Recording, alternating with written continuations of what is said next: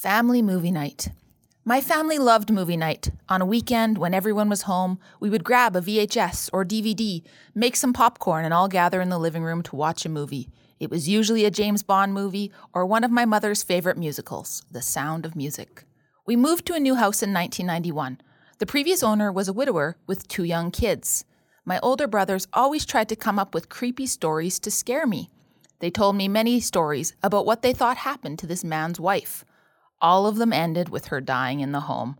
I started to think the house was haunted.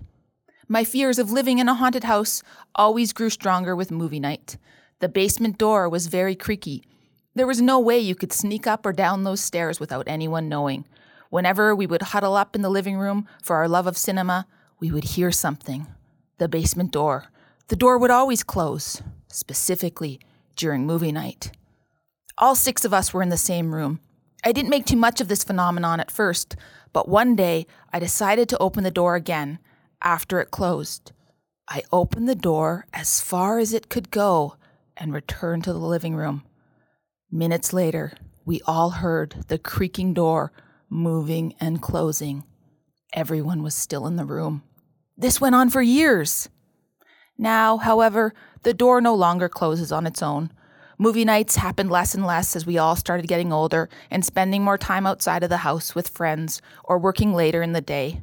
The door closed less and less.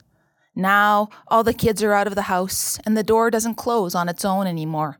I've always wondered if the spirit decided that when the kids left, it was also time to leave the nest. Or maybe it just really didn't appreciate James Bond or the sound of music.